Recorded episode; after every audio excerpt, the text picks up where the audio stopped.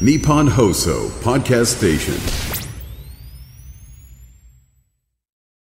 しょうちゃんです。バチャです。今日も生放送終わりましたが、はいあの、今回も本当になんか、コンテンツが盛りだくさんで、そうやりたいって言ったことすぐにさやっぱプロのねね。皆様は対応してくださるから原稿も書いてくださるし、ね。あの音も入れてくださるし。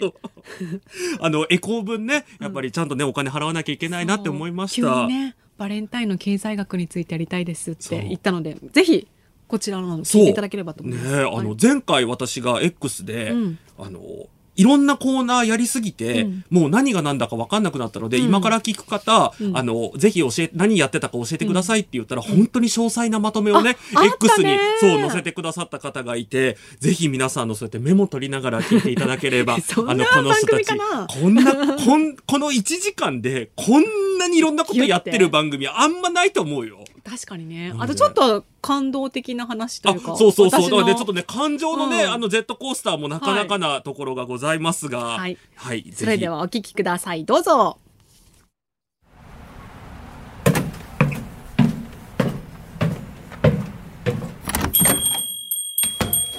いらっしゃい。今日も来ちゃったお帰りなさい。はい、どうぞ。しょうちゃんとバジャのバー5点。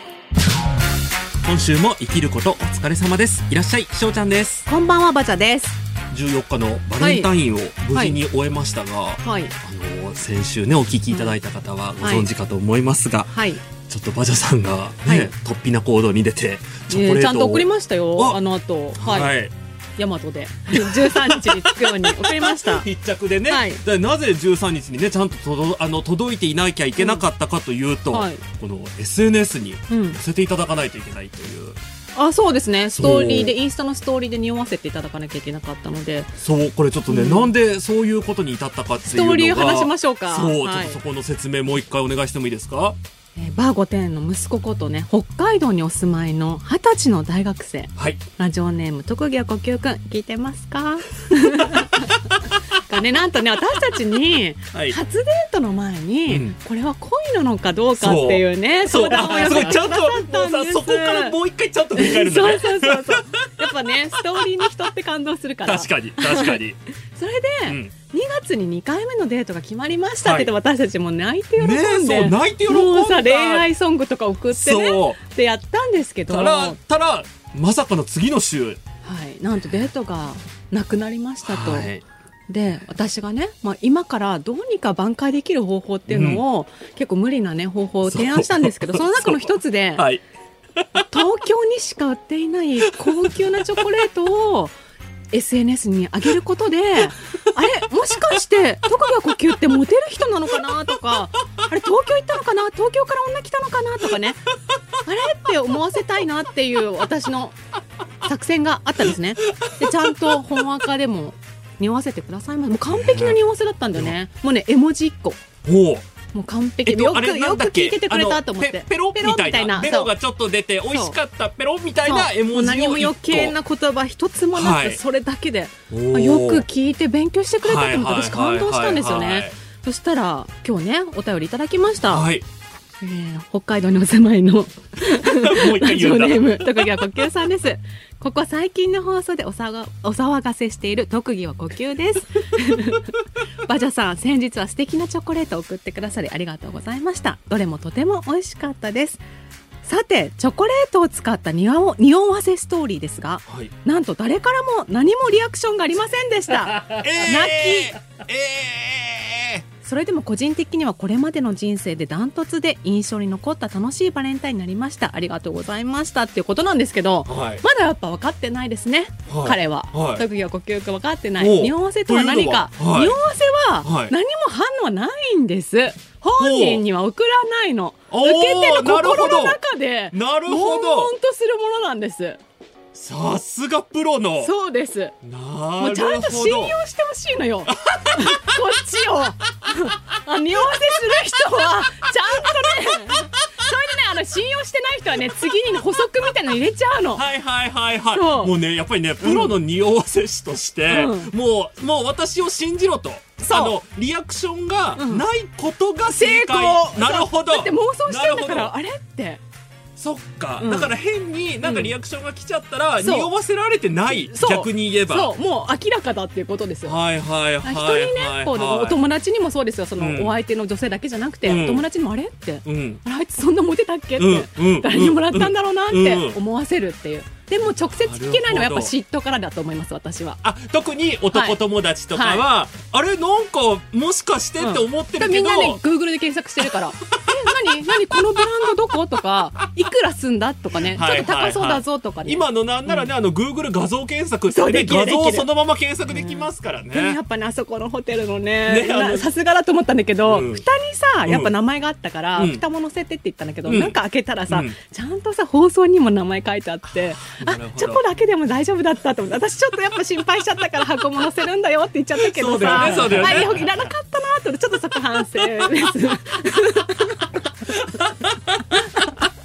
あのね、ちょっともしかしたらね、都心部、都心部というか首都圏にお住まいじゃない方はご存知ないかもしれないですけどね、はい。あの、ここの、あの、日本放送のすぐ近くにある、はい有楽町ね、有楽町のすぐ近くにあるね、ザ・半島という名前のね、ホテルなんですけれども、い。すごく高級なホテルで、実際にあの、これ、本当にバジャさんが、バジャさんのポケットマネーで買ってきてくれてそ、で、あの、うちら、あのね、私含めて、ここの、あの、スタッフのみんなでも美味しくいただいたんですけれども、さすがっていう味の。味ね私も食べちゃったけど、やっぱりね高いチョコ美味しいね高いチョコって高いチョコの味がするねっていう話をね バレンタインってそういう日だよね。そうだよね一年に一回高いチョコ食べる日ね。それ以外にねなかなか自分へのご褒美とかでね買う機会もあんまりないので、まあちょっと呼吸君にとっては、はい。あの実は泣きって言ってるけどこれが正解だったですっていうここまでが匂わせなんですっていう。だからこっからだから反ね。応が行動として現れるの。は。なるほど、うん。なるほど、うん。ちょっとねそっからのあれを楽しみにしてますが、はい。えー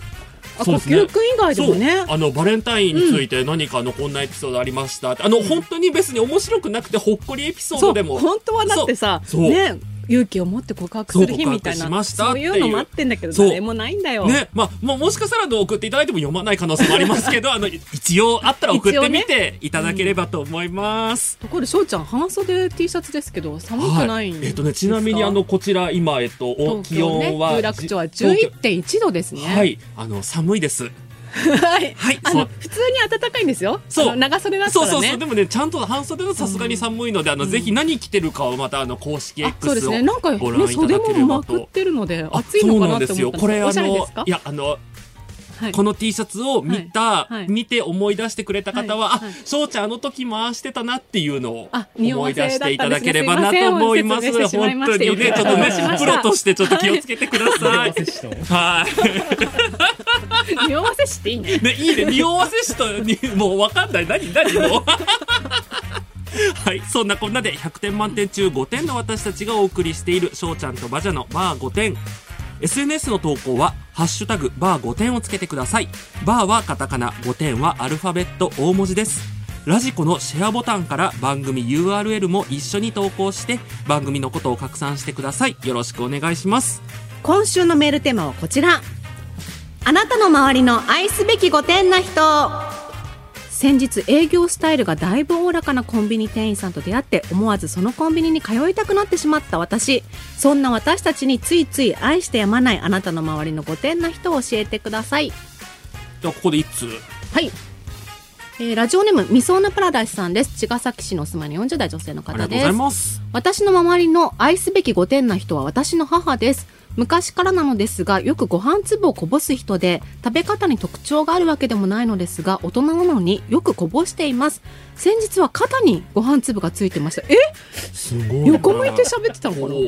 ポンって飛んだんでしょうね、えあでもだから多分喋ってなくてもご飯粒が出ちゃうタイプの人なんだよ。そっか。位置的には小鳥が止まりやすい場所ですけあどーじゃあ小鳥のためにご飯餌粒をね餌？としてのご飯粒っていう可能性が。あ便利な。ねえ、うん。すごくねあの小鳥思いのお母様ということで。はい、他にも私たちへのお悩み相談やわかんない。これ合ってたかな今？合ってたかな？はい。えー、私たちのお悩み相談や質問、番組の感想もお待ちしております。メールの宛先は5点アットマーク 1242.com。すべて小文字で GOTEN アットマーク 1242.com です。100点満点中5点の自分でも愛していきましょう。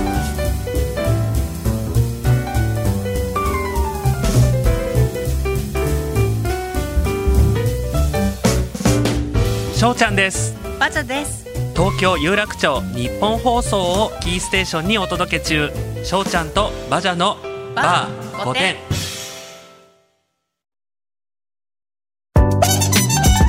しょうちゃんとバジャのババー5点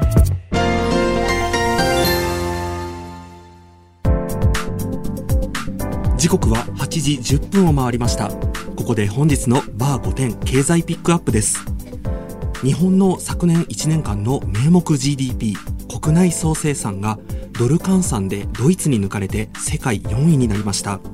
そんな背景を抱える中2月14日のバレンタインを受けて日本の経済はどう動いたのか。その動向を解説員の方にお話ししていただきます。ここでバレンタイン経済学研究所シニアフェローバジャさんをお迎えいたしました。こんばんは。バレンタイン経済学研究所シニアフェローバジャです。え2024年のレポートをお伝えいたします、はいお願いいたします。え私はいけすかない女を専門としておりますので主にいけすかない女のインスタの投稿から分析いたしました、はいえー平均は一粒600円です。なるほど、はい、えー今年はロサンゼルスにアトリエを構えるショコラティエのチョコレートが目立ちました。はい。24個入り1万3392円をえー夫はチョコレートが苦手なので自分でいただきますという投稿が今年の経済状況をよく表しているかと思いました。なるほど。えーまた景気が上向いている事象としましては、はい。えー友人が雪の中並んでまで買ってきてくれましたと感動のメッセージとともに、はい LA のアトリエのチョコレートの写真をはい。私フリックして見てみたんですね、はい。えそうしましたらマルゴーというね高級なバッグが載っていました。なるほど。えさらにパパに手作りチョコを頑張りましたとお子様をとね料理をしていはいはいるお写真があったんですが、えタワマンの高層階に住まわれている様子が伺えました。なるほどですね、はい。えさらにバレンタインディナーは懐石料理。バレンタインの晩酌はバカラを使用しているという、なるほど、はい、方も多くいらっしゃいましたね。あ。バカラの方も目立ったということで。そうですね、えーまた景気に不安を感じているえーやっぱり事象もありました。あそうですか。はい、えーバレンタインのチョコを買いに行こうと思ったのに買いそびれたという投稿とともにはい。自撮りが掲載されているという。なるほど、はい、やっぱりこれも不景気から来てるのかなと。なるほど。実際にやはりもうチョコを買いに行く予算がもう取れず自分の自撮りをというところで。やっぱりあと円安も影響しているのか。あの夫があの私は夫には何も用意してなかったんだけど、はい。あのこんなプレゼントを買ってきてくれましたというような投稿が見なかったんですよね今年は。なるほど。ですね、はい毎年あるはずだったんですけれども。昨年と比べてそうですやねはりあの日本の景気がそうですね。やっぱりここが GDP3 位から4位に落ちたまあなるほどところかなと、はい、やっぱり如実にバレンタインに表されてますね。さらにあの、バレンタインは観光業にも影響がおございました。なる。ほど。えハッピーバレンタインというね投稿とともに、え空港やリゾートの写真があそういったものもこれまで。はい。そうですね、はい。え女性の投稿なんですけれどもあ、あはい。の別に自分は何もしませんというね、はい連れてっていただいておりますっていう投稿が、なるほど、はい。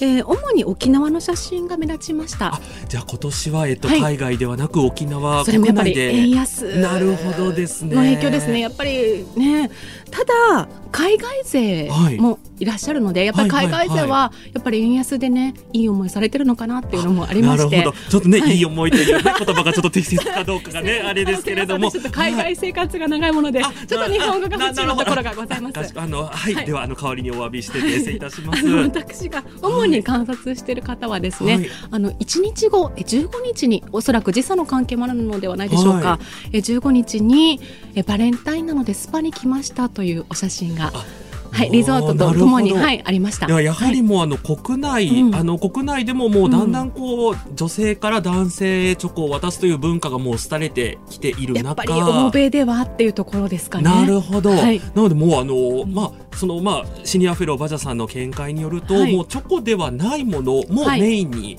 あの例えば懐石料理であったりとあか、そうです。はい。あの旅行に行かれるであったりとか、もうさまざまなことをバレンタインにかこつけて自慢されているということで そうですね。間違いないでしょうかね。あとやっぱりあの私今回あのロサンゼルスのチョコレートっていうのを発見しましたが、はい。やっぱりねあの皆さん知らないでしょうけどっていうでやっぱりそれをね映されてしまいます。私もなんだろうと調査いたしますよね。はい。そこで値段ですとか、はい。い、あのいかに希少なものかというのを知るのでやはりそういう私だけが知っているみたいなものに皆様向かわれるのかなと。これはやっぱり経済学的にもなるほど非常にはい。やはりあの日頃のねあのはい。インスタグラムなど SNS の研究結果から、い。あのもう分かりやすいブランドものであったりとかそうなんです。もうそのもう明らかに高価なものではなくて、そうです。のいかにあの、はい。買いでもらうかその高級なものだということを書きつけていただくかっていうことが重要になってきてるということでしょうかね。はい、これが今の日本の経済を表しているかなと思いましたね。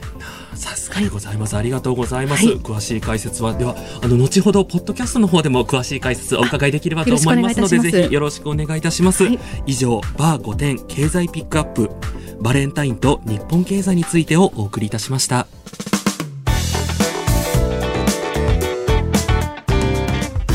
しょうちゃんとバジャのバー5点 何なんですかこれは。ね、やりたかった。あの、私、X でうん。投稿したんですよ。うん。バレンタインデーにね、うん。バレンタインデーなので、うん。インスタをパトロールしますと。はいそしたらね、日本放送の偉い方からいいねをいただきまして、あ、これはやれってことだなって。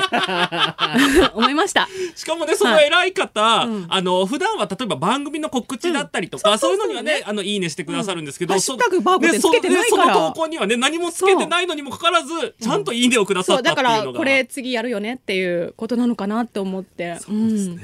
うん。はい。どこまで嘘かね、どこまで本当だったのかってことですけど、はい。これすべて本当です、本当のことです。それがね、うん。それが怖いよね。あの、そうなのそうなの。なんだろうね、こう、こんな世界なんだってそう、いう。SNS のうん。行く先が、うん。その、私まだね、うん。高級なものを自慢したいとか、うん。私こんなに可愛いっていうことを自慢したいっていうのだったら、まあまだ理解できるんだけど、こうもう、こんなに誰も知らないものを知ってる私っていうのを、うん。お前らがちゃんと調べて、ちゃんと私のことを尊敬しろよっていう。誰も URL とかつけてくんないからさ。自分で検索したよ。自分で検索しなきゃいけないからね。うん。うんなんて読むんだろうって思って読み方もわかんない。私がもう一人ねうん。いつも見てる方がいるんだけど、うん。その方は当日は、うん。えっ、とね自分が挙げたとかの投稿はなくって、何かお仕事で会った方に渡したみたいなんだよね、うん。でその方がストーリーで「なんとかちゃんがくれました」って言ってそれ見たことないチョコレートね。それを引用してストーリーに投げてたからあそういうやり方するんだって思ったの。でもなるほど。今日だって17日だよね、うん。もうかなり経ってるじゃないですかバレンタインが。バレンタインってさもう次の日終わった感じあるよね。確かに確かに。すごい終わった感じあるよね、うんうん。で17日なのにさ、先日いただいたチョコレートであのお茶してますっていう投稿があってね。でそれがねもう私はさ分かったのよあの某有名なうん。ところなんだけどはいも、東京の都心に1店舗しかないところであそこなんだって思ったんだけど、それねぼかされてて店名とか。で私分かったことがあったすごい嬉しかった。そう。あのね、うん。匂わせはうん。気づいた時の喜びっていうのがあるんですけど、実はさっきね X で、うん。あの、うちらがさっき匂わせ師っていう話をしていたところですね、はい。X でこんなリアクションいただきまして。はい。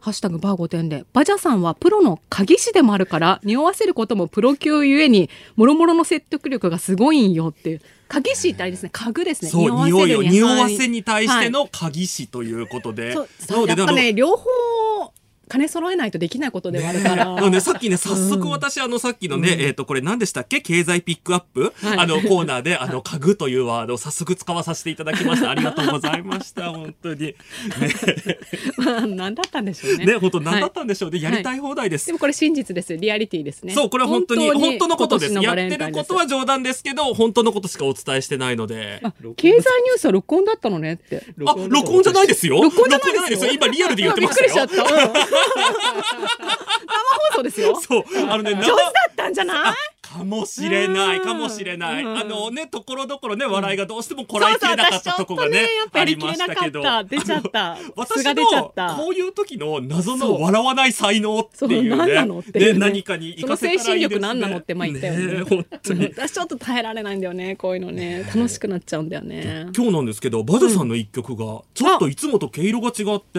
なぜ今日これを選んだのかっていう。あの私こういうキャラクターでやってますけど あの私暗黒期っていうのがあったんですよ人生に、はい、あのバレンタイン経済学研究所シニアフェローじゃない時期があったんですね。はい。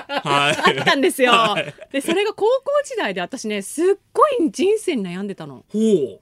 謎にねうん。まだ十数年しか生きてないのにさ、私の人生何だったのかっていうこれからの人生どうしていけばいいのかっていうこととか、い。うん。悩んでたんだけど、うん私さ千葉に住んでたんだけど東京の学校に行ってて、ああなるほど。高校がじゃあ東京に東京だったの。なるほど。江戸川を渡ってたのね。荒川も渡ってたけどはいはいはい。ろんな川を渡って行ってたんだけどさ。うん。うんでもやっぱ千葉県民的には江戸川って結構大きくて。あそうなんだ。近いんだけど、うん。やっぱりあそこが東京かなるほど。あここを越えたら東京かってなるんそうそだう。近いからゆえにさこの川って全然ねそんな広くないのに広いなと思ってたんだけど、急にさ港区の同級生とかができるわけよ、そうだよね今まで千葉県民だけだったのがね。ねでみんながなんかすごい幸せそうで,、うん。でしかも何にも悩み事もなくて能天気に生きてるように見えたからすごいなんかイライラもしてたの。はいはいこいつらいいろんなことに対してね。私こんなに苦悩を抱えて生きてるのに。そうだよね川二つも渡ってね。毎日学校来てるのにね。隅田川とかもあるけど、まあ、いっぱい中川とかもあるから、本当に川いっぱい。もうなんと川を川を渡んないと来れないのかっていうね。あの通ってたんだけど、うん。そう、でも、まあ、みんなは幸せに見えてさ、はいはいはいはいだから友達はいたんだけど、うん。そんなに心を許せる友達はいなくて、私の苦悩は誰もわからないみたいな。はいはいはい。そういう時期があったんですね。で私ね文通して千葉県民の友達と文通とかしてて本当にちょっと暗い うん。暗いというか、まあ、こういう感じだけど、うん。ね、まあ、チリ部に入ってたりとか、ねね。名前だけね、うん。でもその前はちょっとねあのギャグ漫画のなんか同好会作ってみたりとか なんかしてたんだけど。今その話じゃないんですけどちょっと曲聞いてみましょう そう。かでそういう時に、はい。あのちょっとね私ゆずの「オールナイトニッポン」がすごく好きで。それが唯一の楽しみでなるほど。生きていたのでちょっと私が日本放送でゆずをかけるっていうのが、うん。ちょっとそのね暗い歴史をね蓋を開けちゃう感じはするんだけどただちそう。ょっとお焚き上げというか。あとなんかこのなん感謝と言いますかゆずさんああの時ありがとうって、ね。なでもあの時から聞いてないから今日久しぶりに聞いてきたんだけども、うん。なんか泣きそうになりながらエンドレスで聞きました。あいいですね、はい、ゆずでいつかですお聞きいただいたのはゆずのいつかでした。もうすごい感慨深いです私、もうね、ん。今もうバジャさん号泣です。あのね高校時代ね、うんその話す共通の話題もあんまなくてその部活もやってないしはいはい。そうなるよね。受験もみんなはとちょっと違うことやってたへしー何にも話すことなかったんだけど、うん。やっぱ「オールナイトニッポン」好きな友達がクラスに2人いてあ女子で。そう二人もいたんだ。二人いたの。だからネプチューンも好きだったんだけどもうその2つの番組の後は2人と話せるっていうのでその共通の話いい題ね。になってたっていうのでねで一緒にイベント行ったりとかソウルナイトニッポンのね公開収録とか一緒に行ったりしたんですよ。ゆずのねライブも行ったし。ちょっとね、さっきのね、ねさっきのね重鍵師とかね。あの同話そう、急にいい話の、ちょっと落差がね、ちょっと私ついていけてないんですけど、はい。次のコーナーのお時間でございます。はい、それではこちらのコーナーです。五点な相談室しょうもない内容すぎて相談できない真剣すぎるがゆえに友達や家族に相談できないそんな5点のあなたからの相談に5点の私たちができる限りの回答をしていきますね、もうね、コーナーばっかり。本もうすぐコーナー。コーナー？そうもうね。当もう感情の揺さぶりがす そうそうごいよそうそうねこんなこの番忙しい、そうそうそう、ラジオあっただろうかっていうね。うん誰ってなってると思いますはいはい。はいそれでは東京都にお住まいの40代の女性の方ですね、はい。ラジオネームラテコさんです。ありがとうございます。ご丁寧な相談室。新しいデニムパンツが欲しくて何軒かお店を回ったのですがあっちもこっちもハイライズ。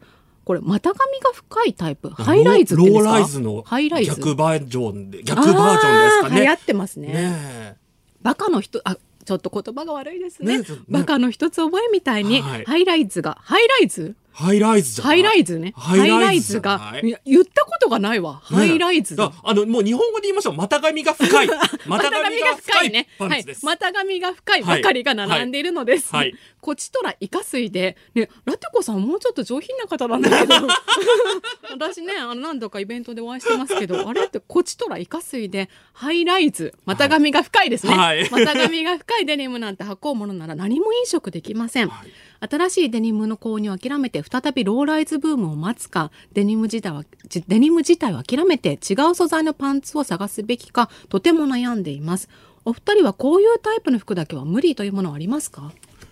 あの、ん。私あの男性ってさそもそもこういうタイプの服っていうのがあまりない、だってパンツっていうかズボンしか履かないもん、ね、的にはねズボンしか、うん。うんまあ最近はねおしゃれな方がね、スカート履かれたりとか、うん。こうレディースの服ね着られたりとかされてるんですけど私、うん。いかんせんねあのね見ていただくと分かる通りすごく男性的な顔をしてるので、うんうんあの中性的なファッションが似合わないんですね。確かにね。そうなんですよ。なので、もう今回のこのお悩みに関してうんうん。私からのアドバイスは、うん。もう新しいジーパンなんか買わないあどうしたらいいんですか？あの、私、ちなみに今履いてるジーンズ、うん。もう1年以上同じものを履き続けてるんですよ。うん。そしてこの1本しか持ってないんですよ。あずっとそれ履いてんずだっとこれを履いてるんです。それしか似合わないってこと？えっとね、もうこれしか履かないって決めたんです。あ決めればいいんだ。そう。だからもううん。私のジーンズうん。は、これっていう、うん。ちなみに私これあの、倉敷かなんかで買ってきた国産の、あの、結構いいお値段するやつなんですけど、うん。せっかくね、じあのね、今回デニム探されてるっていうこじゃあラテとなので。コさん持ってはいるんだろうね。新しいのが欲しいっていうことだから。そう。なので、うん。これはもう絶対に味が出るまで吐き倒そうっていう、うん。あの、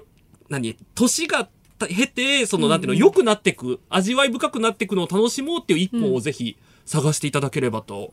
ああなるほどですね。なんか、ごめんなさい、すごいちょっと、で、また、フェローみたいな話し方あフェロー。ね。今日フェローが入って今日フェローがちょっと降りてきがちでね、すいません、本当に。私ねオーバーサイタイプっていうのオーバーサイズっていうのはちょっとダボっとしたのがね、う全部ねパジャマみたいになっちゃうっていうのがあります、あのね、割烹着ってね、前おっしゃってましたけどね。ねらねアパレルの方に怒られちゃうから。ね今ねブーム長いんだよね割烹着のね。うんそうなんですよ。それが似合わないからね。なかなかねかさ流行に乗れないっていう。もう流行の服いいんじゃだってもうこのお便りくださったラテコさんもはい。40代です、もういいじゃないですか流行なんて。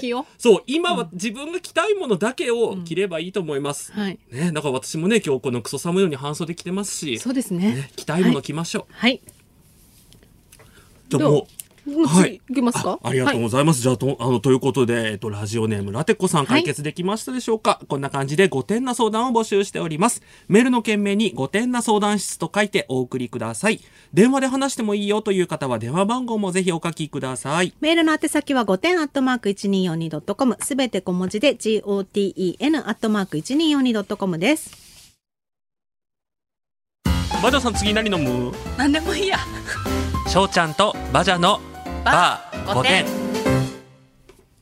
あ、次私でしたね。ごめんなさい。はいちょっとぼーっとしちゃってました。すごいじゃん。生放送中本に当にね、良くないです。ね。本当に。えー今日、それではメールご紹介していきましょう。今日のテーマはこちら。あなたの周りの愛すべき5点な人。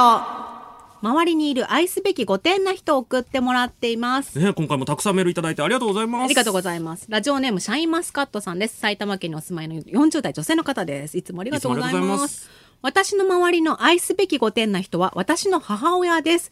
私が幼稚園の時にキティちゃんのアルミのお弁当箱を使うことになりました。懐かしい私ね、キキララだった。やっぱ40代女性とアルミの弁当箱でね。私ちょっとね、アルミのお弁当箱未経験なので。あ、本当ですか？はいなんかね、ゴムで、蓋とね。ななるほどそうそう。ちゃんと閉まんないから。ゴムが大事なんですよね。なるほど。幼稚園の持ち物ですから名前を書きます、うんここまではおかしいところはないですね、うんはいはい はい、はい おかしいのはその名前を書いた場所ですうん。ん？母はなんと私の名前をキティちゃんの顔面に書いたのです。嘘でしょ。余白はいくらでもあるのにキティちゃんのお目目の上のおでこのあたり筋肉マンだったら肉が書かれるあたりにがっつり名字が書いてあります。し 名字なんだ。なんかさ下の名前っぽくない？ね、せめてね、なんかねう、ん。みゆきとかだったらね、うんまだね。五点プリが面白すぎて逆に捨てられません。ああちょっと読んじゃダメだけど読んじゃダメだけど。ここじゃないねあのー本当に、もう筋肉マンで言うと肉のところに、しかもね、割とこう、雑な感じで書かれてる。あの、でね、今写真をちょっと二人で見てるんですけど、うんキティちゃんと、これは何この隣のクマさんは？マイケリーベアって書いてあるだからキティちゃんのぬいぐるみなのかなうんうんなんかクマさんと手を取り合ってるんですけど、うんそのクマさんの上に明らかに名前を書くのに適した余白があるんですよ。一番書かないとこじゃそない？う絶対この肉筋肉マンでいう肉のとこじゃなくてこのクマさんの上に書くべき。これさお母さんさなんでこれ選んでくれたんだろうね？キティちゃんで可愛いからって選んでくれたならさここにそうこ書かなくない？こには書かないよね。どう思っシャインマスカットさんがこれがいいって選んででおお母さんはは可愛さが分かんなくて白いところにあ白いところに書いたんじゃない？あ。他がアルミだからアルミだからさそっかもうこのキティちゃんの顔のおでこのとこしか 白の白の余白がなかったっていう可能性。アルミのところはやっっぱ変色とかしたらそうだよね。やっぱお母さん気になるからね、その洗ってる間に落ちちゃったらどうしようとかね。まあでもあのお写真ね送っていただいてありがとうございます。これは捨てられないねね。すごいわ。いや本当これ皆さんにもお見せしたいいぐらいですね。ねえ。え続いてラジオネーム部屋着さんです。ありがとうございます。私の周りの愛すべき5点な人は母です。またお母さん来た。もうお母さん三連続。肉が嫌いなのに学生時代にケンタッキーでバイトをして肉を触っていて気分が悪くなって3日くらいでクビになったそうです。なんで肉が嫌いなのにケンタッキーに応募したのか聞いたらなんとなくと言っていました。そんな母は自称箱入りババアで なんかね ねえすごい新しい清楚なのか言い方ですね。ねわからないですうん。ねいつかドン・キホーテっていうお店に行ってみたいわと最近言っていました、はい。多分ドンキのことなんか誤解しているいいですね。こういうお母さんねいいですね。高貴なお店だと思ってるのかもね。なんか伝説のみたいな。あの本当にねあの、なんていうのその歴史上のドン・キホーテと何かリンクしてる何かかと思ってらっしゃるそう。なんか骨董品とか売ってそうじゃない？確かにドン・キホーテがさカタカナであのペンギンがなかったらさ、確かにうん。あのちなみにあのね私ドンキ大好きなんですけど、うん。あの正確に言うとドン・キホーテですからね。あの あの中黒がドンの後に入ってますからその辺皆さんぜひお気をつけいただければと思います。あのペンギンなんて名前だっけ？ドンペン。あドンペン。わかりました。ありがとうございます。はい、今回家族のメールが多いですね。そうなんですよ、お母さん続きですかねまた、はどうでしょう次は。続いてはラジオネームシングルライダーさんです、はい東京都にお住まいの30代女性の方ですお今度はね母ではないですねお愛すべき5点な人は私の父です。私がまだ小学生の頃家族5人でディズニーランドに行きました。父がトイレに行くと言ったので母と小学生の私とまだ小さかった弟たちは次に乗る予定のアトラクションの入り口前で待ってるねと約束をしました。しかし30分待っても父がトイレから帰ってこず心配していたところ父がアトラクションの出口から出てきたのです。うん。ああ面白かった。あれここにいたの？と拍子抜けの父。うん。なんと父は私たちが先に行列に並んでると勘違いして前に連れがいるのですみませんすみませんと言ってどんどん進み、とうとう一番前まで行ってしまいとりあえず後戻りできず一人でアトラクションに乗ってしまったのです。ちなみに携帯電話は普及したての時代で誰も持っていませんでしたその後父は家族と一緒に1時間列に並び再びアトラクションに乗ってここで〇〇が出てくるんだよほら出てきたと無邪気にネタバレしてきました。そっか並んでトイレに行ってるくらいだからさ5分くらいでうん。来るから並んでてくれると思ったんじゃない、なあすごい誤解だね。ねえ。まさかでもいけちゃったんだね確かにすいませんすいませんっているもんね、ん。そういう人ね。でまあ一人ぐらいだったらなんかさ、10人とかですいませんって来られたらさうん。さすがに後ろ並んでって思うけどうん。一、人ぐらいだったらまああじゃあどうぞどうぞってやっちゃうもんね、うん。これ海底2万回りだったのかな？あでもリランドか。ないよそんなそんな昔昔昔昔だもんね、携帯ない頃だもんね。そうそうそうそうそうですよそうですよ。だからもしかしたらまだあのフリーパスじゃなくてねチケット買ってたかもしれない。インディ・ジョーンズだったあーなるほど。あそれはここで何が出てくるか一番楽しいってかさ、そだけじゃん。そうだね。そうだね。そうだね。いやあのねこの間のディズニーの話からなんか図らずともシングルライダーになっちゃった人とかね、あー。あのなんかいろんな人がいて面白いですね本当に、ねえわざわざね言ってくださった方もいらっしゃいましたねそうそうそう初めてのディズニーね。はい続いてはラジオネーム海ちこさんです。北海道にお住まいの40歳の方ですね。私の知人あ家族ではない方来ました。あよかった。知人かっこ50代5世ごだ5世なってにな言ったになになに？なに？女性と男性が混ざります。男性5世って言ったね。50代男性。50代男性がご自身の顔のあご自身が混ざったんださっき。あなるほど。はい。ご自身の顔のオリジナルデザインラインのスタンプを使っています。おおきた。まにいるよね、マジか。なんかさこれ誰のおばあちゃんっていう顔使ってる人とかいいやるよね。それはいるよ。それでもネタとしてじゃん、うん。これこの方は50代の男性ご自身のご尊顔を LINE スタンプにしてご自身で使われてるってことでしょ？了解しました。よろしくお願いしますのコメントとともに堂々とアップで添えられているその方のお顔。おいちいちおじさんの顔が送られてくるなんて迷惑で5点ですよね。実はこのスタンプ私が制作し 海地子さんが作ったののつもりでプレゼントしたのですが まさかの多方面に堂々と使ってくれているようで戸惑っています。私は面白くて笑っていますがやはりご家族には嫌がられているようです。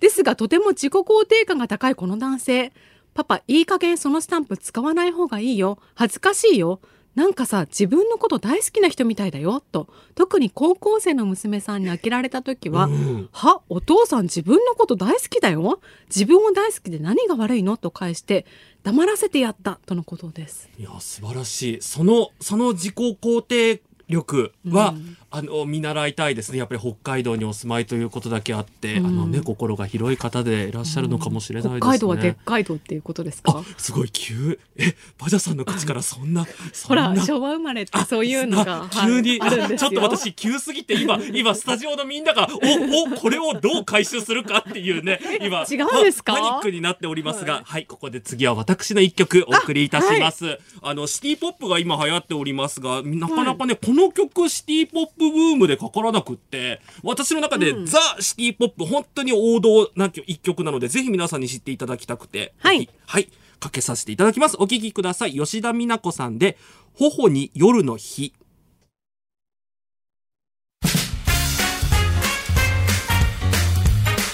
そうちゃんです。まだです。そうちゃんとばちゃんの。パ5点。今のど何どうだったですか？今の方。何？全然何？何？存じ上げない方が今いらっしゃいましたけど。メールを読んでもらえメール来ています。ラジオネームすみろこザ・ポイズンレディさんです。神奈川県にお住まいの方です、はい。古典フレーズの中には我が子に英才教育を施されている方も少なくないと思うのですが 我が家も漏れなくすくすくと古典キッズに育っております。工作で iPhone を作った際の画面にはマジコのバー5点の再生窓がきちんと描かれており寝る前には一人でバー5点ごっこをしています。おこっそり録音したのでお聞きくださると嬉しいです。これ？す今の？ごいね。すごい音質も良かったうね、ん。もうなんだろうと思ってびっくりしちゃった、うん。へえ砂尾くんがジングルを作ってくれてこのお声を上上に乗せて送って。へえ翔ちゃんとバジャさんといううフレーズ、バー5点のオープニングを学校並びにいろんなところで布教しているおかげでママ友にもバー5点って何？まさかバー経営してるのって聞かれてしまいました。もちろんその後がっつり布教しました。いやありがとうございます、すごいびっくり。じゃあこれもいただいた、あの今の可愛いお声を砂尾くんが編集してくれて、うん。ああ嬉しいですねえもう一つバージョンがあるそうなの？もう一え回ちょっと聞いてみたいえですねちょっとせっかくなので、はいそうちゃんです。まだです。てんてんてんてんてんてん。てんてんてんてんてんてん。そうちゃんとばちゃんのパ5点。すごいもうこれにしようよねもう来週からこれでね、でも、あの、これエコーかかってるので、あの、650円後ほどお振り込みいただければと思います。すごいね。いや、本当にありがとうございます。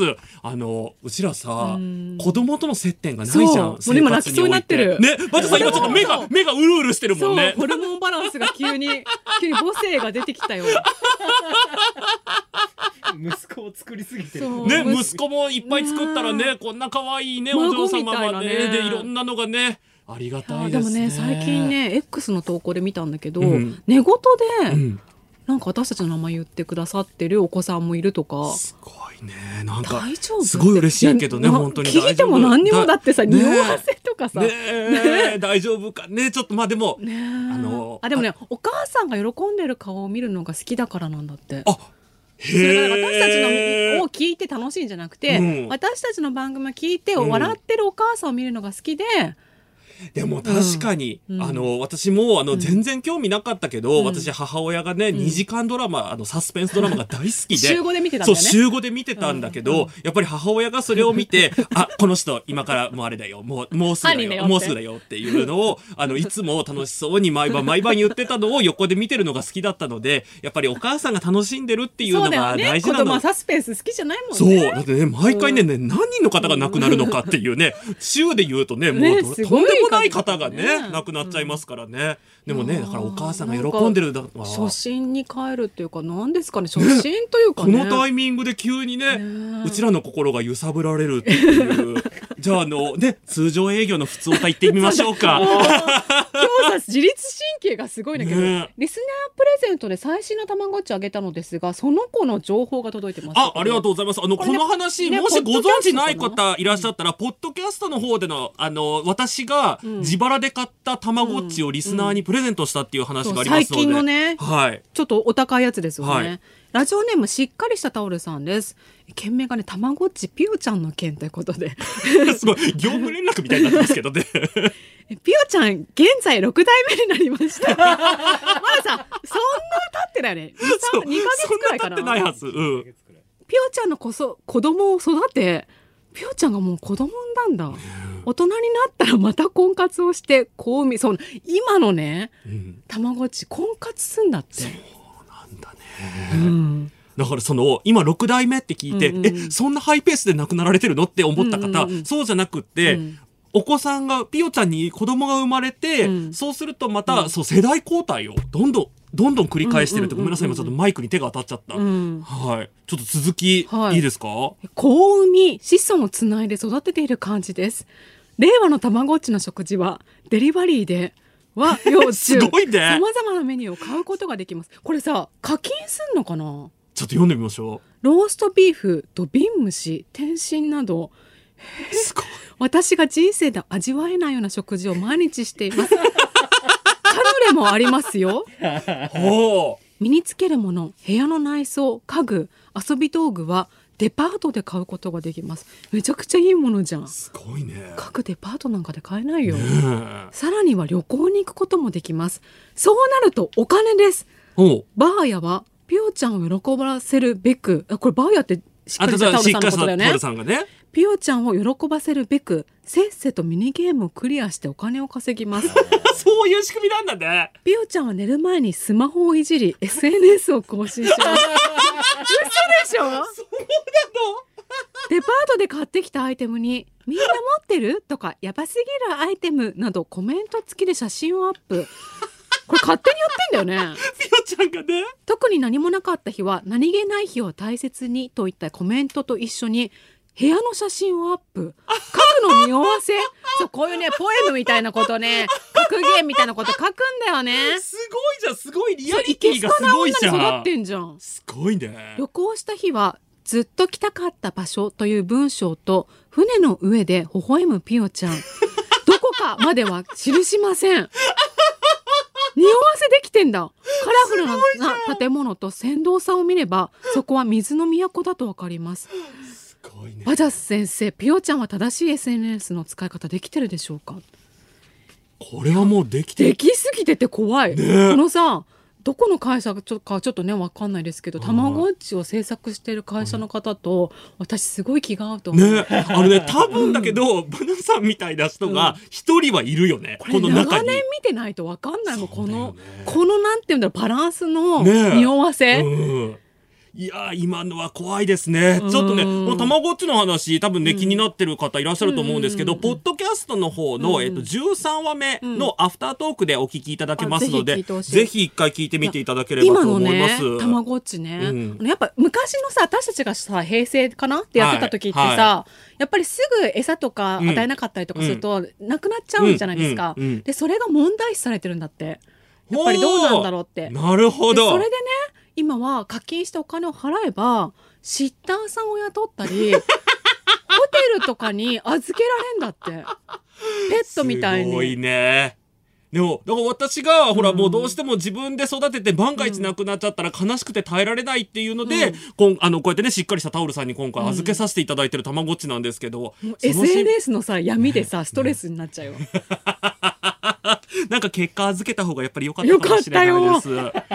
いやでも逆に私としては気になってうんたまごっちやってみたくなりました。あ、じゃあぜひ、あのね、うんまあ、そこそこいい値段しますが、ぜひ買ってみてください。はい買ってみたいと思います。あはいりがとうございます。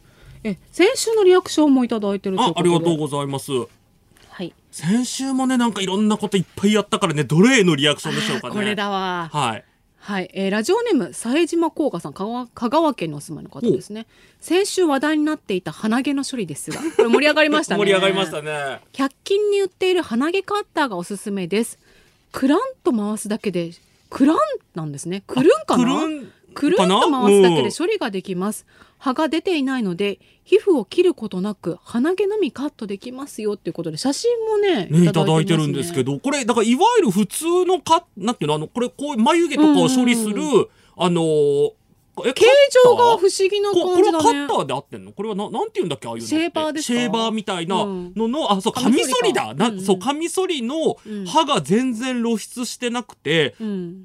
ちょっとずつ、ちょっとずつ刃が露出してるから、鼻毛にだけ刃が、刃が当たるっていうシステムになってるんでしょうね、おそらく。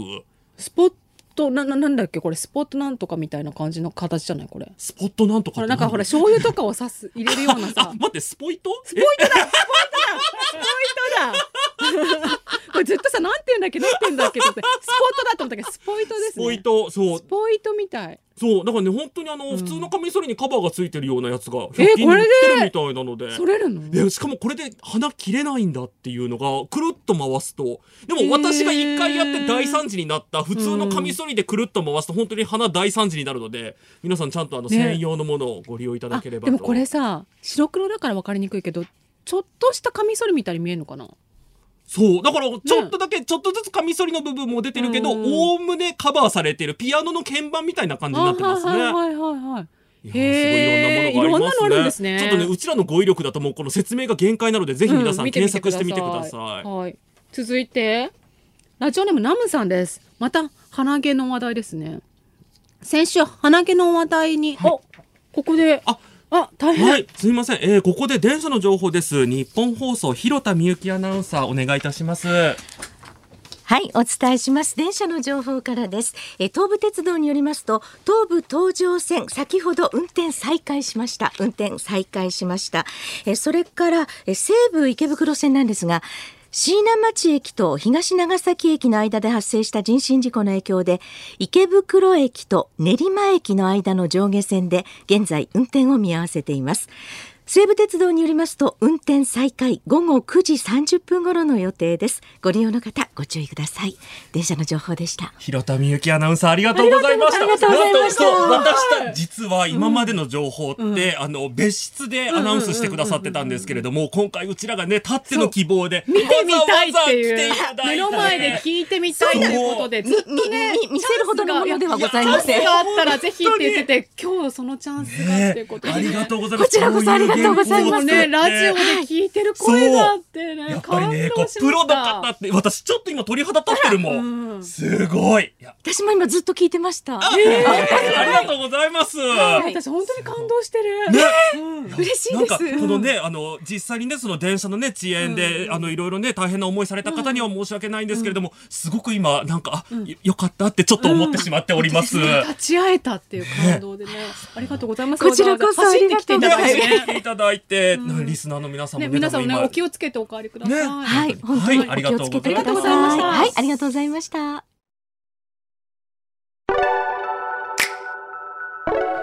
翔ちゃんとバジャのバー5点閉店のお時間です。早い。この番組は日本放送が運営するポッドキャストサイト日本放送ポッドキャストステーションでも配信されていますポッドキャスト限定コーナークイズ翔ちゃんの1週間や生放送後の感想トークなどもたっぷりお届けしています。先週の放送の最後に今小銭何円落としたダービーを開催したのですが やったやりねましたね。その結果もポッドキャストで発表しているのでぜひ答え合わせしてください。X の投稿で誰も当たってなかったので、ね残念ながら。ははいい、そして次回のメールテーマはこちら。やりたいけどできていないことえーしょうちゃんの犬の散歩をしてる人に撫でていいですか？と聞いて飼い主の方は撫でたいとかあと、はい。今ねまさにおやりたかったことなんですけれども、ねあの電車の情報を横目ので前で本当に感動しました、させていただきました。私。そしてさっきね、ナムさんのメール、うん。読みたかったんですけど読めなかったので。電車の情報がねねやっぱりあれはあと緊急ですから。そうラジオラジオ番組としてねお伝えしなきゃいけない情報でしたので、で後でポッドキャストの方で読まさせていただきますので、ナムさん、はいそちらの方お聞きください、はい。メールの宛先は5点アットマーク 1242.com すべて小文字で GOTEN アットマーク 1242.com です。電話してもいいよという方はぜひ電話番号もお願いします。その他5点なお悩み相談や私たちへの質問やメッセージもお待ちしております。SNS に投稿するときは「ハッシュタグバー5点」をつけてください。バーはカタカナ5点はアルファベットの大文字です。ラジコのシェアボタンから番組 URL も一緒に投稿して番組のことを拡散してください。よろしくお願いします。この後日本放送ではケンレディオです。今週のパーソナリティは俳優の榮倉奈々さん稲垣くるみさんです。と今週もね早かったですね。ね盛りだくさんで。そうもうね、はい。ラジオの前のあなたも来週もお待ちしております。それじゃあまったね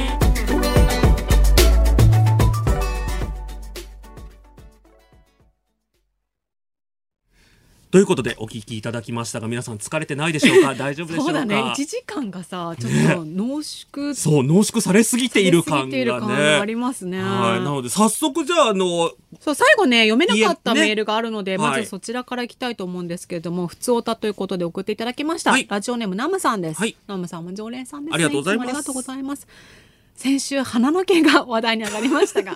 結局また鼻毛の話。違うみたい。私のまつげの話も聞いてください私の顔の中で唯一まつげの長さだけが人から褒めてもらえるところなのですがおう。この長さには訳があります、はい。小学生の時自宅で勉強机に向かい宿題したくないなぁと椅子をくるくるさせながら退屈しきっていた時に ふと鏡とハサミが目に入りました。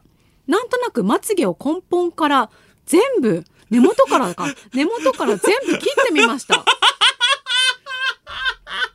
えー、危ないよ。まずまずだけど。確かにまず危ない。まずあまず危ないし。絶対やっちゃダメだけそう。どなんとなく思ったんだ。まあ子供だからね。そうだね。わまつげがないだけで顔ってこんなに変わるんだ。面白いと。大満足したのを覚えてます、おお満足まあするな。やってみたかったことだからね。その後まつげが以前よりも伸びたのです。本当です一度だけ同じ経験をしたという美容師さんに出会ったことがあるのですが、うん。その方も伸びたと力強くおっしゃっていました。まつげは切ると伸びる。バー5点は情報番組とのこと。この美容情報もぜひ発信していただければと思います。これ怒られるよ。あのねみんなまつげ美容液とか必死にそうだよね。すごい高いもんねああいうのって。それがまさか切るだけであなたのまつげがなんと1.5倍にこれちゃんとねあれ入れとかなきゃいけないね。個人の感想ですっていうのをね。いやまずね危ないから、まあシンプルにねうん。子供側はやっちゃダメだよね。うん。これもおすすめはできませんね。どうなんだろう私やってみようかな。えだって本当に伸びたらすごくない？うん。だって多分私のまつげの長さ。3月までにさ、うん。伸びるかな。しょうちゃんあんまもともと長くないよね。見えないもん今が。そう、あの、私ね、奥舞台気味なの。だからね、こうやってね、まぶたを上に上げて、うんまつげを引っ張り出さないとないぐらいなんですけど、うんもしかしたらこれが一度切ることによって。いやでも短いとさ切るのも大変だよもうなんかもうすごい最新の、なんかわかんないけど、100均で安全そうなやつ買ってくるよ、ハサミ。あの、先が丸いやつがあるってこの間教えてもらったから。長くならなくなったって泣くかもしれないよあの時って そしたら、そしたらあの、ねナムさんを訴訟します。いやーどう小学生がやることですからね。信じられでないも、二人伸びたって言ってるから、二人伸びたって言ってでもほらるから。美容師さん話合わせたかもよ。ほら共感した方がさ お客さん嬉しいから。そんなことある、うん、あるよあるよ。怖いね。あるよ。ちょっとね私はおすすめできないですね。はい。はい。じゃあこあの皆さんそれぞれの責任でうん。お,、お試しいただければと思います。じゃあもう一通。はい。これねテーマあのメールテーマのあなたの周りの愛すべきあ古典のはいありがとうございます。ラジオネームあたすさんです。東京都にお住まいの方です。私は美容室で あ美容室つなあがり。すごいね。私は美容室で働いているのですが職場の女性上司で言い間違いと勘違いのオンパレードの人がいます、うん今日日差しが強いからベネッセ塗ってきた。と。資生堂の日焼け止めアネッサを貸してくれたり髪を切る長さを聞かれたお客様が伸びた分でお願いしますと言ったのにえのび太くんですか？結構短くなりますよ。え？待ってのび太くんのさ髪型ってさ結構刈り上げてない？刈り上がってるね。ま伸びた分で伸びた分でお願いします。のび太くんでお願いしますまあ、ね、のび太くんでお願いしますってこの世に存在するかな？どこの美容室かによるけどね。悩ましいですね。先日はめいちゃんという女の子の名前を聞き間違え。うん。ウェイちゃんと。パリピみたいな名前で呼びその子のお母さんを苦笑い。ウェイちゃん。苦笑いさせてました実は私は密かに先輩のやらかし語録を作っておりほう。100個貯まったら小冊子にして彼女に渡そうと思っています。あと17個です。すごい、本当にやってんだ。83個かな？あの、あったんだ。足立さんってさこの前のさお母様の話もそうだしさ、街頭インタビューの話もそうだけどさ、こう面白いことに貪欲だよね、確かにね、うん。だってこれすっごいこんだけ面白い先輩いても私メモんないも確かに。いやすごい。小冊子にするってね。んねえ。なんかもし何か携われることがあったらご連絡ください。デザインとかね。ねえ。え続いてはね。あもう以上かな？つ以上でした。はい。ありがとうございます。それではこちらのコーナーに行こうと思います、はい。クイズしょうちゃんの一週間いやーしょうちゃんがこの一週間どんなことをしていたのかっていうコーナーなんですけど、はい。予想してね送ってきてもらってるんですが、しょうちゃんのお母さんが、はい。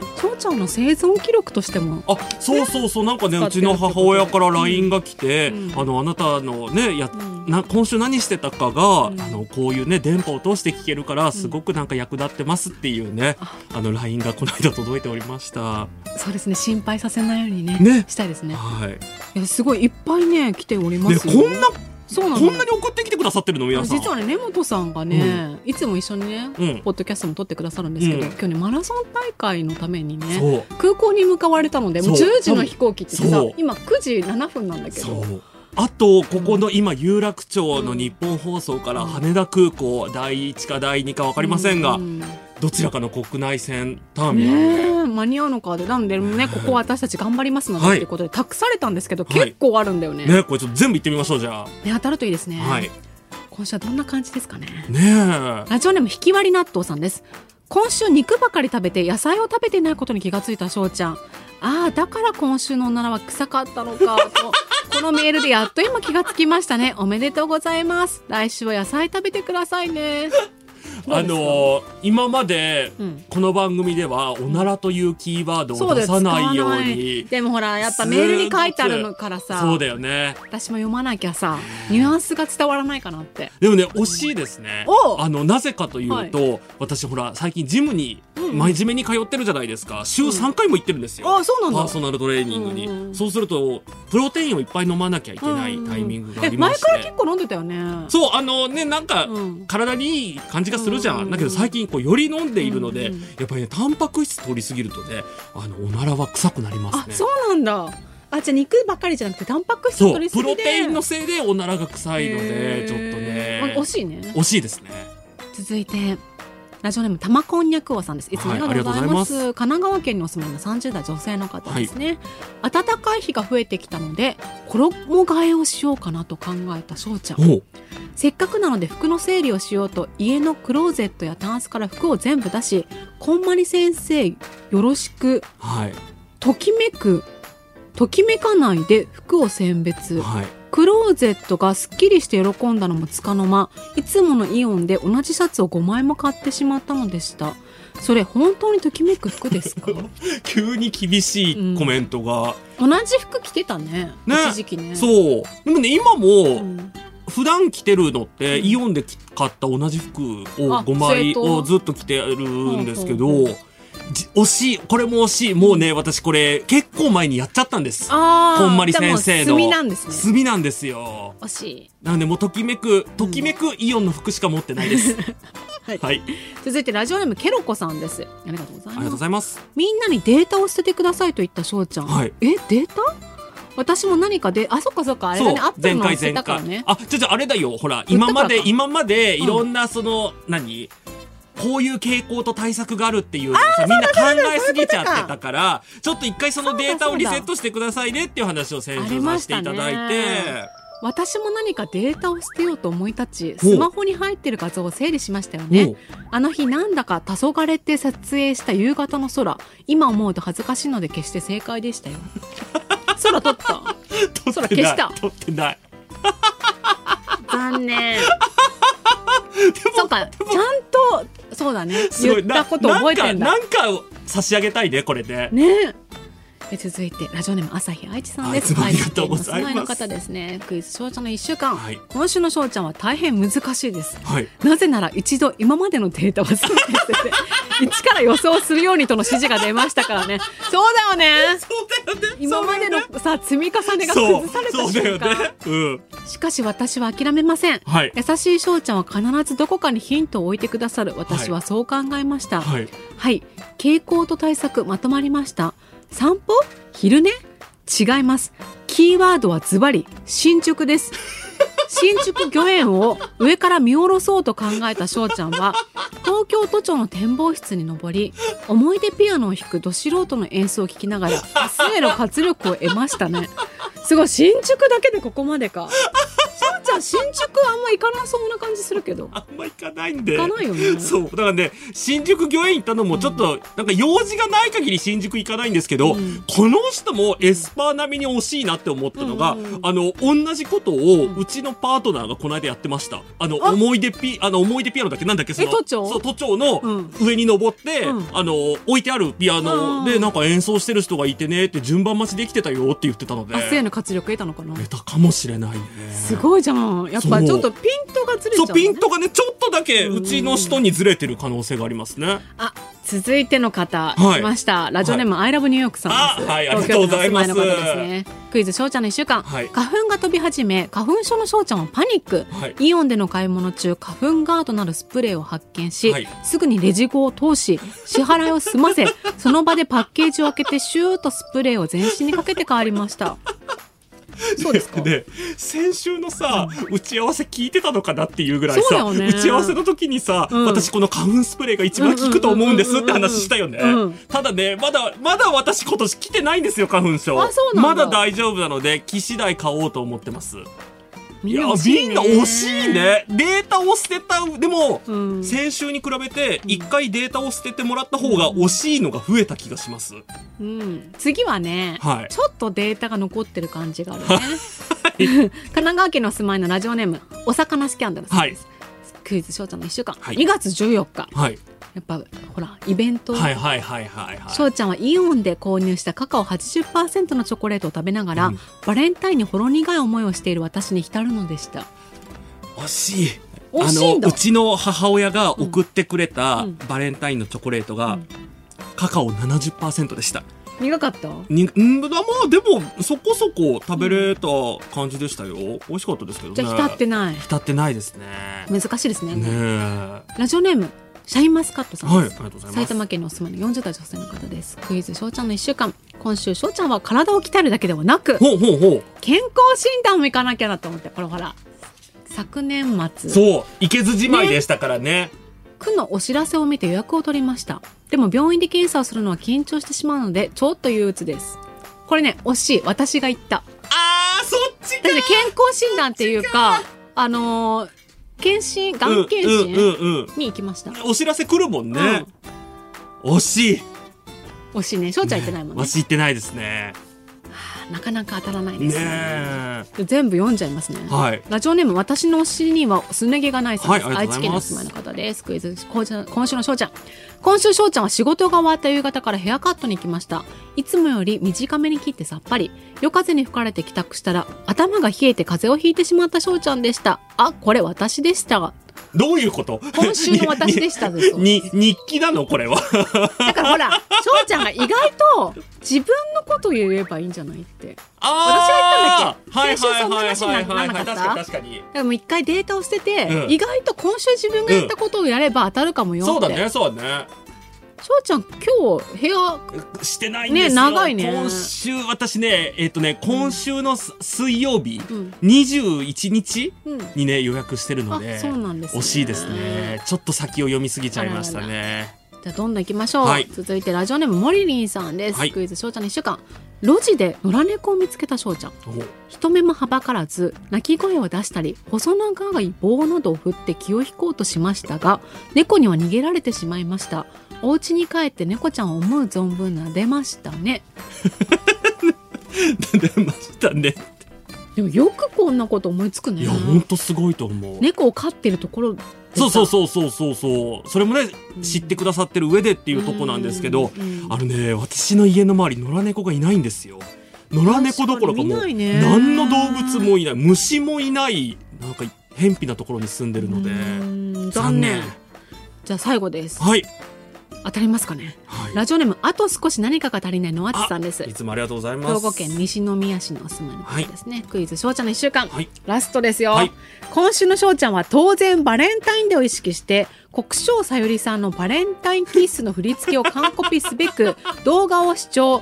当時の振り付けはほぼマスター。さすがアイドル翔ちゃん。その後は自分のコンサート用にオリジナルの振り付けを入れたりハートも指ハートやピースハートも取り入れてもう完璧でしたね。連続でウインクという斬新な振り付け。もはやそれは瞬きでは？と思いましたがバッチリできていましたよ。ありがとうございます。どうですか？最後ですねが、、一個も当たってないですけど、うんこれいいですね。すごい、すごい気に入りました。なんかあの、うん何か差し上げたいぐらいですね。えじゃあ今週正解ない？残念。はあじゃあ翔ちゃん正解をお願いしますはい。今週私は久しぶりに川崎に行ってきました。というのも、よえ川崎よく行ってない？く行ってるじゃないですか。うんあの、私の言う川崎って、うんラゾーナ川崎なんですよ。あ川崎イコールラゾーナなんだそう。川崎って広いよね。そう。細長いよね。でね、でね、うん。ラゾーナ側とは線路を挟んで、ラゾーナじゃない側で、川崎駅ね。そう、川崎駅、はい。川崎駅を挟んで、はい。そのもう、もともと川崎の栄えてたエリアうん。と、もう文化が全く違うんですよ。でもさ改札出て左側じゃんラゾーナって。はいはいはいはいはい。あと、どっちの回数出るかにもよるけどね。あどっちとかあるんだ。なんかその、あの、どっちからも出るはず。あるんだ。うん。だってそのさラゾーナ側ってラゾーナしか知らないからさ、うん。文化ラゾーナしか知らなないんかね、のあそこ、あとね、ミューザっていう、なんかミュージックホールだったりとあか、結構、あとね、東芝か何かがやってる科学館みたいなやつがあったりとかあるんあの、で、タワーマンションとかさうん、結構おしゃれで、かつ文化的な、感じね。そう、感じじゃないですか。それに比べて、あのね、もう一方の方はねうん、ちょっとラジオでは言えない、昔ながらのザ・川崎っていう感じでうん、ここら本当にこの、うん。ザ・川崎の川崎の方たちって、この線路を渡ってこっち側にはなかなか来ないんだなっていうふうに、あそうなの？そう、思ってたんですよ。ラゾーナで全く見ないんですよ。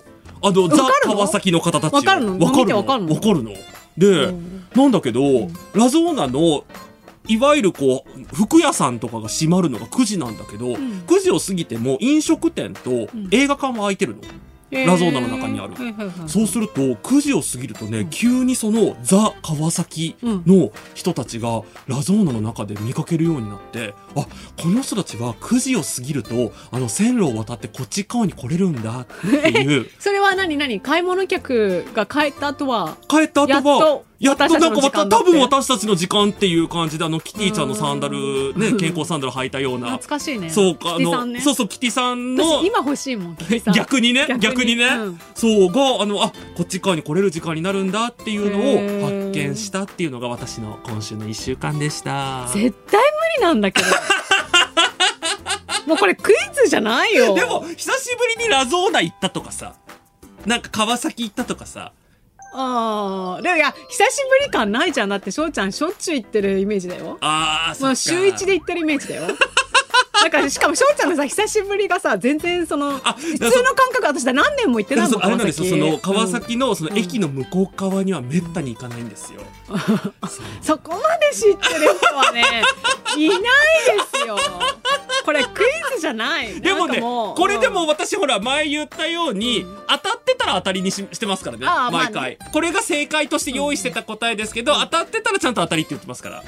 かりました。はい、なので来週もぜひ皆さん、はい。いろいろ考えて送っていただければと思います。いやーちょっと難しすぎるのでなかなか正解は本当に難しいんですいやだけど、からねね一番最初うのん熊手の正解が、あれがハードル上げちゃったんだねすごくハードルが上がった感じがありますねはい、正解者なしということです。来週も予想お待ちしております。メールの宛先は5点アットマーク 1242.com すべて小文字で GOTEN アットマーク 1242.com です。しょうちゃんとバジャのバー5点来週もお耳にかかりましょうまったねー